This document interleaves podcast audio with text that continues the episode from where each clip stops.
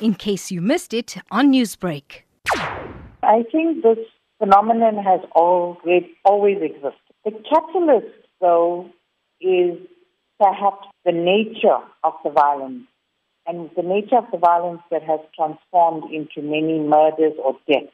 And once we started to recognize that these deaths were occurring on or within a campus setting, it started to raise awareness around violence in higher education institutions. A Durban University of Technology student died after being stabbed in a lecture venue, while another was killed in protest action. And most recently, this weekend, a UKZN student was killed and satellite on campus. What do you make of these incidents? I mean, of course, it's really sad. And it's sad because as institutions of higher learning, it's a space where staff and students should actually be and feel safe. The worry for us, or the worry for me especially, is what is it? Is it the community? Is it the family that's impacting students in a particular way that we see them behaving violently in an institution of higher learning?